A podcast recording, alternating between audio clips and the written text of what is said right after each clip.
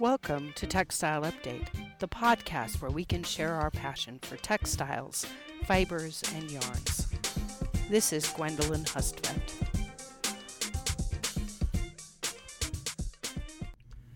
This is the second in three podcast episodes where we focus on naturally occurring cellulose fibers. And today we'll be looking at cotton. There's a phrase a historical phrase cotton is king. Uh, I believe, based on my recollection of, of reading some books, uh, one book especially about the role of Britain in the uh, American Civil War, uh, that uh, uh, people in the um, Confederate States were, were heard to say in their embassies in Britain, cotton is king. Right, so we, we sometimes say cotton is king um, because cotton has played a, a major role in geopolitical uh, historical events over many centuries. Uh, cotton is a, a very important part of the British Empire when uh, back when Britain had um, uh, other countries that it had um, taken over and were using to produce cotton or that it could be sent back to its textile mills in in Britain. And so uh, cotton has been a, a, geopolitical player for a long time. Uh, I'm going to talk or focus most on current history. Uh, that's a whole nother podcast about uh, the role of textiles in history, and, and I want to keep focusing on uh, the the important um, uh, current things that we need to know if we're using a cotton product. You know, I'm currently looking at a map of uh, the U.S. in cotton production. Um, this is the sort of thing that you could get from the Cotton Incorporated website. And so I'm seeing uh, four major regions of cotton production in the United States, which stretch from sea to shining sea. The far west, California, Arizona, and New Mexico, produce cotton that has the uh, that is the longest, right, um, uh, in in length, uh, and also the strongest. And I think this is something that really surprises people. Um, they think of cotton as being an an uh, product of the eastern United States, and and surely uh, cotton called Sea Island cotton that came from uh, um, the Caribbean uh, and islands off the coast of Georgia is cotton that has been um, widely regarded around the world as being very long and strong. Uh, in fact, uh, cotton that we that we think of as Egyptian cotton isn't indigenous to Egypt. It was produced from seeds from a uh, Gossypium barbadensis, uh, a, a, Caribbean origin cotton plant that was in a greenhouse in Egypt uh, in the early 20th century when uh, the Egyptian uh, philanthropists in Egypt were trying to think of how to improve the Egyptian economy. And so uh, uh, this um, cotton from the from the Caribbean region is uh, has played an important role in uh, the development of cotton that is long and strong. But the Pima cotton that comes from the high plains regions in the far west, uh, these desert regions, is actually longer and stronger and is considered the highest quality cotton around the world. Uh, we don't think of cotton as a desert plant, but in fact, if you just for a second, like Egypt, oh yeah, right? Um, and uh, uh it's actually even better to grow cotton in places that are uh, high and dry because uh, the high altitude means that over the winter it will get cold enough that you don't need to use a lot of additional chemicals to remove uh, pests, right? You won't have pests that overwinter on the cotton plants. Every year is a new year for the lovely cotton seeds. Uh, cotton is indigenous to uh, South America as well. Um, and so uh, we can see cotton uh, all around the world, but in the U.S., we really do have some buttes. The Southwest, which is Kansas, yes, we can produce cotton in Kansas. Kansas, Oklahoma, and Texas has cotton that, while it is not quite as long as the the cotton that's produced in the Mid South, the Mid South being Missouri, Arkansas, Louisiana, Mississippi, and Tennessee, is uh, significantly stronger than the cotton produced in the Mid South. So uh, the, the Southwest is an excellent cotton producing region, and in fact, the state of Texas produces more cotton than anywhere else in the country. Lubbock is the cotton capital of Texas. This is a high plains region. Again, that high altitude and colder over winters means that uh, the cotton production is actually easier there. And uh, then we have the southeast uh, Florida, Alabama, Georgia, North and South Carolina, and Virginia. They produce the uh, cotton that is the weakest and is uh, of similar staple length as the cotton produced in Texas, Oklahoma, and Kansas. And so I hope that just that little uh, short discussion of me looking at a map at the Cotton Incorporated website kind of opened your mind that the that the historical story of cotton was uh, uh, trapped on the the eastern seaboard because that's where uh, everybody lived. But as um, the the mind of uh, Americans opened up to the entire continent, uh, we were able to discover cotton thriving in other places that was even um, more beautiful and amazing. so I'm uh, not going to spend a lot of time, just like I didn't with well, really getting into the nitty gritty of how cotton is produced. This is a, a, a textile uh, podcast, not an ag podcast. I mean, I love ag, but not an ag podcast.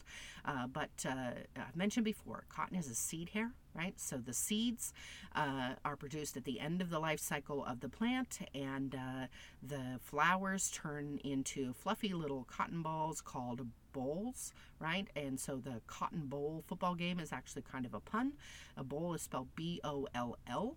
Uh, and it, as it quote ripens, right, the the plant is drying out. Um, you know, it, it, the plant is dying. The seed is getting ready to live its next life, and um, so as the plant dries out, the the seed hairs they also begin to dry out, right, and uh, uh, so this is what we're waiting for in deciding when to harvest cotton.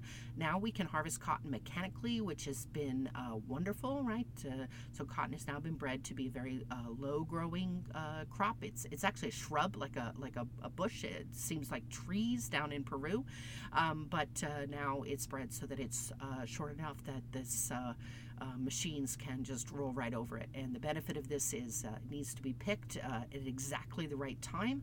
Um, but if you have a, a huge machine doing it, uh, then the timing becomes less of a concern. Just run that machine right over it day and night, and boom, you've got the cotton harvested. Uh, if you live like I do, right near cotton fields, you'll see huge. Um, uh, shipping container size um, chunks of cotton uh, wrapped in blue tarps sitting in the field. They're waiting to be picked up by trucks with special um, sort of little lift cranes on them and taken to the cotton gin. Cotton gin is a, is a, a facility that uh, is important in the production of cotton, just like a scouring plant was important in the production of protein fibers, washing off the, the grease, right? In this case, we have to rip the seed hairs away from the seed, leave the seed behind so that it can be used for, well, gosh, a ton of other stuff. And, and again, if you're interested, the Cotton Incorporated website has lots of details on uh, uh, cotton production. Uh, the seeds uh, are most of the cotton is removed from the seeds. There are little tiny uh, fibers that are still on the seed, so it can be ginned again. And those little tiny fibers are used for things like cotton swabs and cotton balls. They're called linters because they're really um, short, the, the longer fibers, the lint. Um, and of course, there's lint near dryer, which is basically just cotton fibers. Just like wool, we'll align the fibers by carding it, or brushing it, and then combing it. Uh, we call the resulting yarns carded and combed which starts with C. Kind of handy. Cotton, carded, combed. Uh, wool, on the other hand, woolen or worsted is what we call the yarns after we card and comb them. And then we will fabricate those yarns by weaving or knitting, all right, and turn them into uh, fabrics which we can then finish. Uh, the finishes uh, are endless and varied. Um, almost all of the finishes that we'll learn about later uh, are used on cotton fibers, not only because it's been uh, economically beneficial to uh, develop these different finishes, but because the uh, hydroxy groups on the cellulose polymers are really open to doing chemistry, and so they allow us a lot of um, options. Now, uh, I've already mentioned that we talk about the length of cotton as part of its quality. Uh, if you think about it, the longer it is, the less fuzzy the yarn, right? The smoother, um, and uh, the uh, combined with the strength, right, we end up with um, uh, textiles that are really easy to manufacture and use.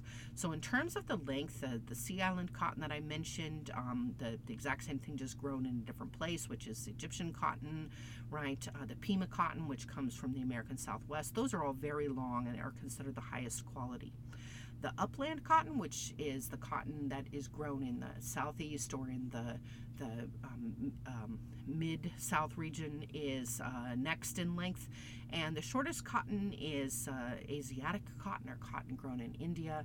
And again, it's just one of the lucks of the draw that the New World had the really long cotton. Uh, we will separate cotton into grades depending on uh, how white it is. Of course, I need to be clear here. Cotton is not white, it's yellow, uh, very, very light yellow. Uh, we still end up bleaching it to make it even whiter. Um, and then uh, also how clean it is, right? Uh, how much. Um, uh, dirt and mud and other things are on it, how mature it is, right? The the more mature maturity is, it's how dried out it is, right? If it's still kind of juicy, um, uh, then it's a bit tough to handle. And then obviously we're concerned about the diameter as well, right? Uh, if it's really fine. Now, uh, there's a whole separate podcast episode that looks at or could talk about uh, organic cotton. Uh, and uh, much of my research has been on uh, consumer willingness to pay for um, organic or sustainable fibers. Uh, and uh, here in Texas, we grow quite a lot of organic cotton, and part of that is because we really have the right climate for it. Um, so, not needing pesticides uh, makes it easier to grow uh, or things organically, right?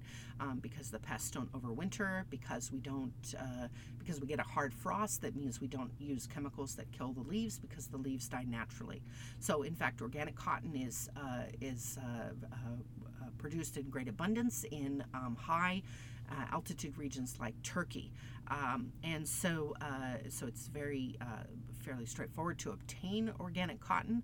Uh, I actually want to encourage people to uh, brand managers to support um, transitional brands um, uh, that don't receive the premium of organic cotton, but still have all the cost and expense of trying to get to the reduction in pesticide and herbicide use that we see with organic uh, labeling. And I really like the um, basic, the being agriculturally sustainable in California um, uh, scheme, which uh, adds in labor concerns and uh, air pollution created by dust uh, and other um, uh, agricultural activities. And so this um, this story that you need a lot of pesticides to produce cotton, it just really depends on where you're trying to produce it. Other people talk about how cotton is a really thirsty plant, and again, it just depends on where you're trying to produce it uh, right? The fields of cotton right near me are never irrigated, right? Uh, they just grow, it's just rain from the sky.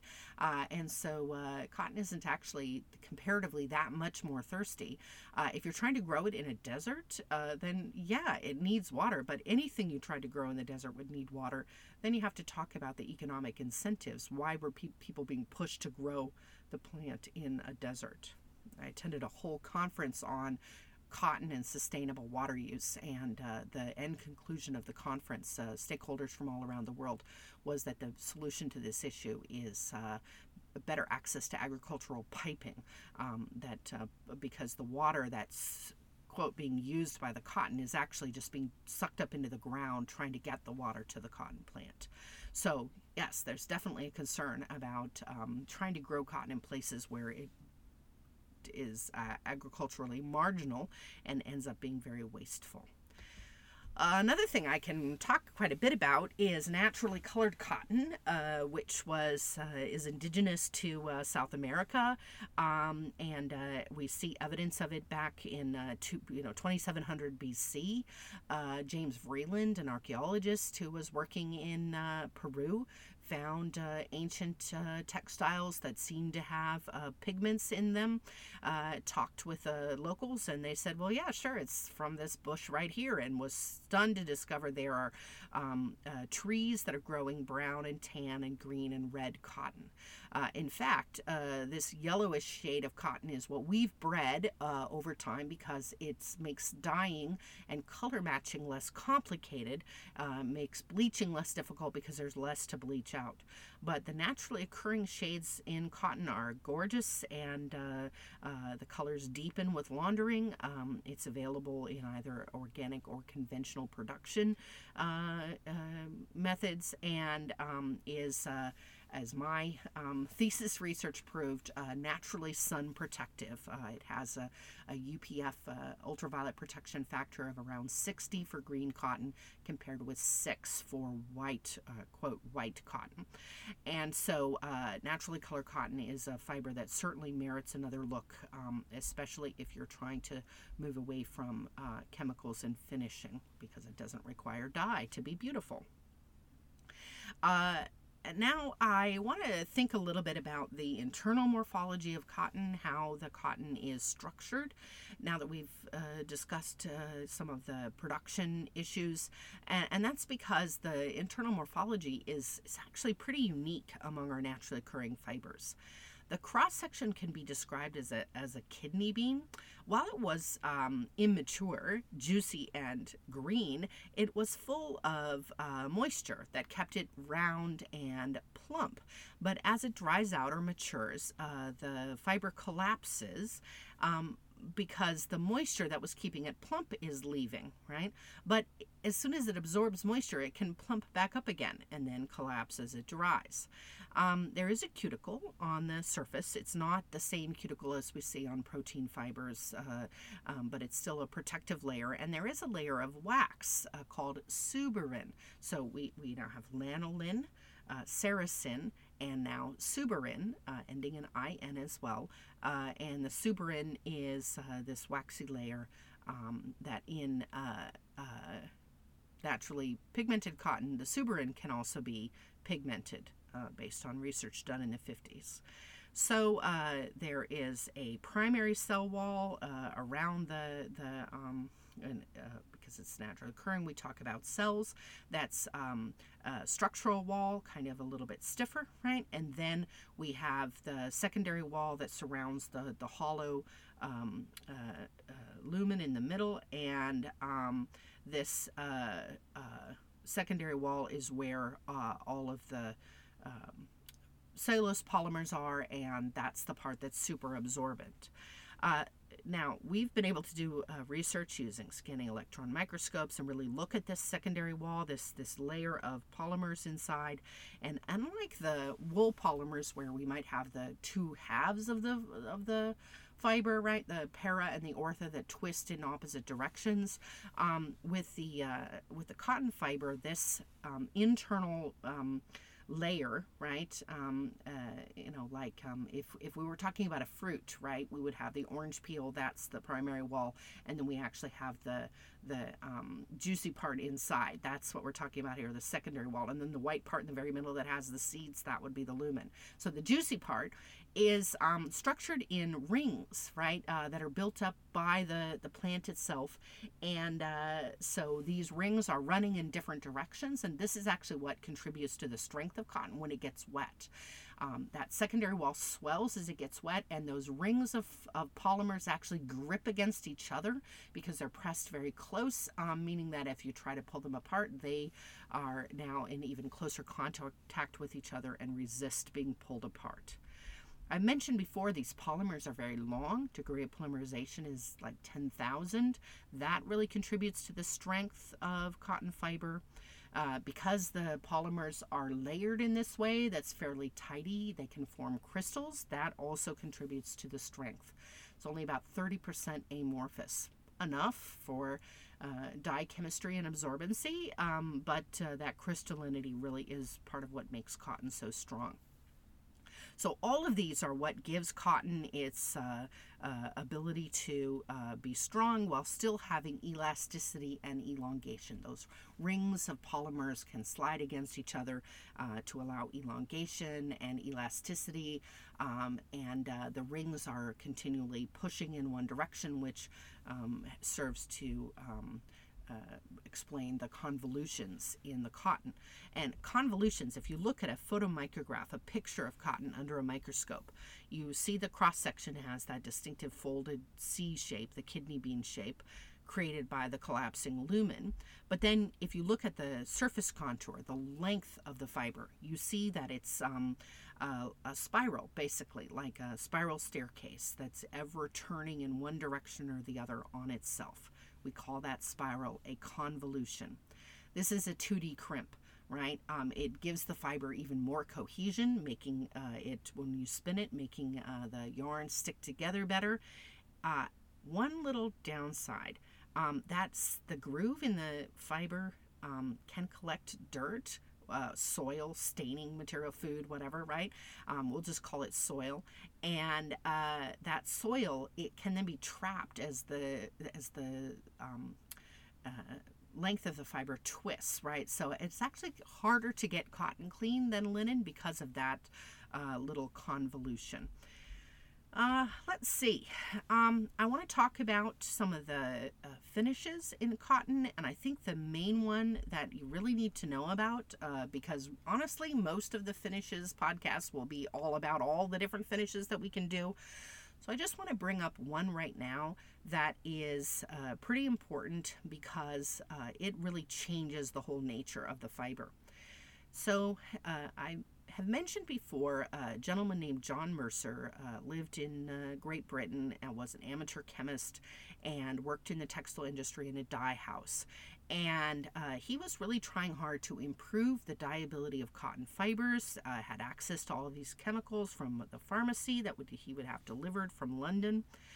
And he discovered that if you soak the cotton yarns or, or textiles in sodium hydroxide, a strong alkali, uh, sometimes also called caustic in the industry. And uh, soak it, uh, get, uh, so get the fabric wet in this solution of alkali, and then hold the fabric under tension, right, while it's swelling that you actually uh, force the uh, fibers to absorb the alkali. It changes the underlying chemistry inside the fiber, and the fiber never recollapses. So instead of being shriveled C shaped cross section, it now has a round cross section. Uh, what happens when the cross section of a fiber is round compared to uh, a shriveled shape? The luster improves because uh, we've permanently kind of plumped the fiber up again, uh, we have created more space for water, so the absorbency is improved. Uh, the strength of the fiber was improved at the same time, and again, the polymers kind of coming close to each other activates their crystallinity. And um, because this initial plumping um, sort of pushes the fiber in the width direction, uh, it shortens the fiber in the length direction, but then the fiber never um, uh, swells any further, and so it never shortens any further. And so we ha- uh, can eliminate with this treatment the progressive shrinkage, which was so problematic with cottons. So we have improved the properties of strength, absorbency, and luster. So SAL all get bigger, right? So picture, uh, this is how I try to remember this. I, I picture the, the blinking sign of Sal's Deli. S A L, all big capital letter Sal, and then an apostrophe and a little S, right? Because strength, absorbency, and luster all got bigger, and shrinkage got smaller. So the little S at the end on Sal's, that little S is the smaller shrinkage. Um, and so this mercerization is now standard for cotton textiles. Uh, I can't explain what uh, an amazing um, uh, innovation this was in the in the early 20th century to be able to purchase sewing thread that had been mercerized. Um, you'd look for it on labels, right? Oh, was that mercerized? Because if it wasn't mercerized, then you would have to worry more about uh, strength. Uh, the color wouldn't be as good. We'll, we'll talk about that quite a bit later when we talk about dyeing, because that's kind of why he did it. Oh man, spoiler, I was saving that for later. So, strength, absorbency, luster, all increase, shrinkage decreases. This is why mercerization is a standard finish anymore for cotton fibers. And that wraps up our discussion of cotton. Again, maybe partly because I just kind of don't love cotton quite as much as I love wool because you gotta love an underdog.